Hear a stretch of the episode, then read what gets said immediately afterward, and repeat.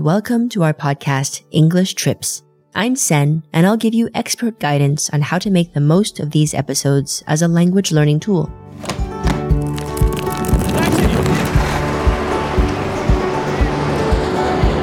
Sit back, relax, and enjoy the ride. Our destination for today is England. Are you learning English at the moment? Then this podcast is perfect for you. In each episode, we'll take a virtual trip to a different part of the English speaking world where you'll hear a real story from a real person. In English, of course. Each episode focuses on a specific part of the language, such as a grammar topic. But don't worry, this isn't a grammar podcast. The main thing is that our stories are fun and interesting, and they also get you more comfortable with understanding the language. Also, did you know that you can read along while you listen using our dynamic transcript? You'll find the link in our show notes. Here's a learning tip just for you. The first time you listen to the episode, follow along with the transcript. This will help you understand more of the story and identify any difficult words or expressions.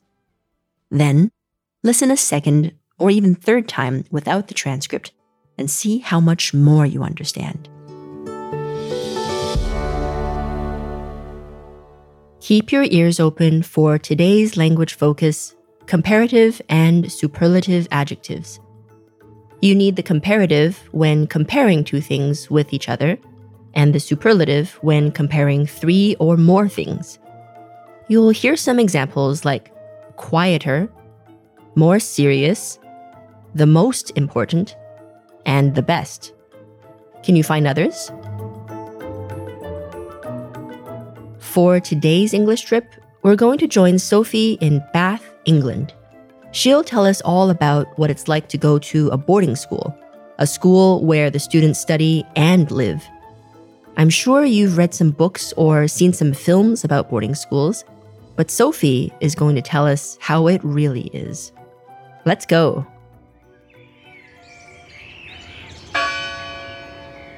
From age 12 to 18, I went to boarding school near Bath, England. People often ask me, so was it just like going to Hogwarts with Harry Potter? In some ways, yes. We had different houses and a competition for the House Cup every year. We lived in dormitories with other students from the same house. I guess our Latin teacher was a bit like Professor Snape. Now, come on, ladies, come on. We don't take all day. He was the meanest, not a pleasure cruise, you know. but mostly it wasn't like Hogwarts at all. We didn't learn magic. There were no adventures to save the world. We had to go to church a lot. And the most important thing, we did not live in a castle. Keep together. I think you're over here, madam. My school had many rules, and there were many punishments for breaking the rules. For example, we had homework time every evening from 7 o'clock to 9 o'clock. If you were late, you got something called a changing chit for the next week. With a changing chit, you ran back to your house during your break and put your sports clothes on. Then you ran back to the school to check in. Finally, you ran to your house again and put your uniform back on. With a changing chit, your break time just disappeared.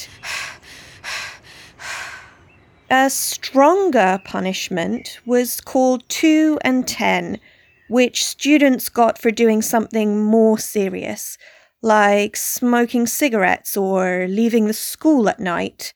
The 2 means 2 hours of chores, like washing all the school buses or cleaning the toilets in the dormitories. And the 10 meant you had to pay a £10 fine. If you did something worse, you could get a 4 and 20, so 4 hours work and a £20 fine. breaking the rules was dangerous. You probably think we never did anything bad because of all the punishments, but that's not 100% true. In my last year, my three closest friends, uh, Cordelia, Francesca, Henrietta, and I decided to sneak out. We wanted to go to the pub. Now, we were only 17 and could not legally drink alcohol, but we knew the best place a pub called the Wheatsheaf. It was very popular with students, and we knew that they would serve us drinks. After everyone went to sleep, we climbed out of a window in the laundry room, quieter than mice. We walked to the nearby road, we waited for a car, and then hitchhiked into town.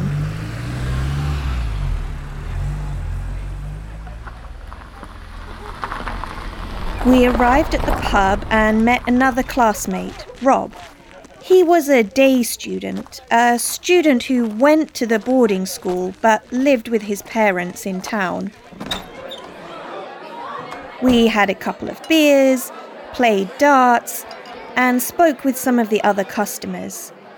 We enjoyed the feeling of being free and bad.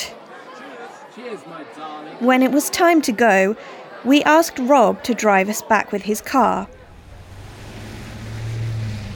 Rob brought us back, but the hardest part was to sneak back in we knew the Latin teacher was on patrol that evening.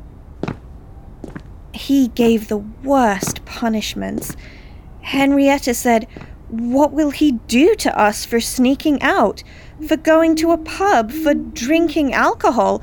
He will kick us out. we had to be so quiet. The quietest. This is not so easy after a couple of drinks. We walked super softly back to the laundry room window. We jumped at the smallest sounds on the way. When we got there, Henrietta tried to open the window, but it didn't move. Was it locked? We all tried together and pushed harder.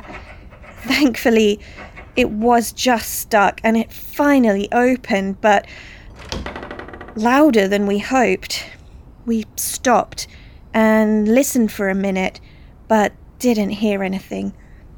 We all climbed inside and went back to our rooms. Our adventure was successful. We felt like the coolest kids in school. And we didn't even need magic like Harry Potter. I'm on the edge of my seat. I was sure the Latin teacher was going to catch them at the end.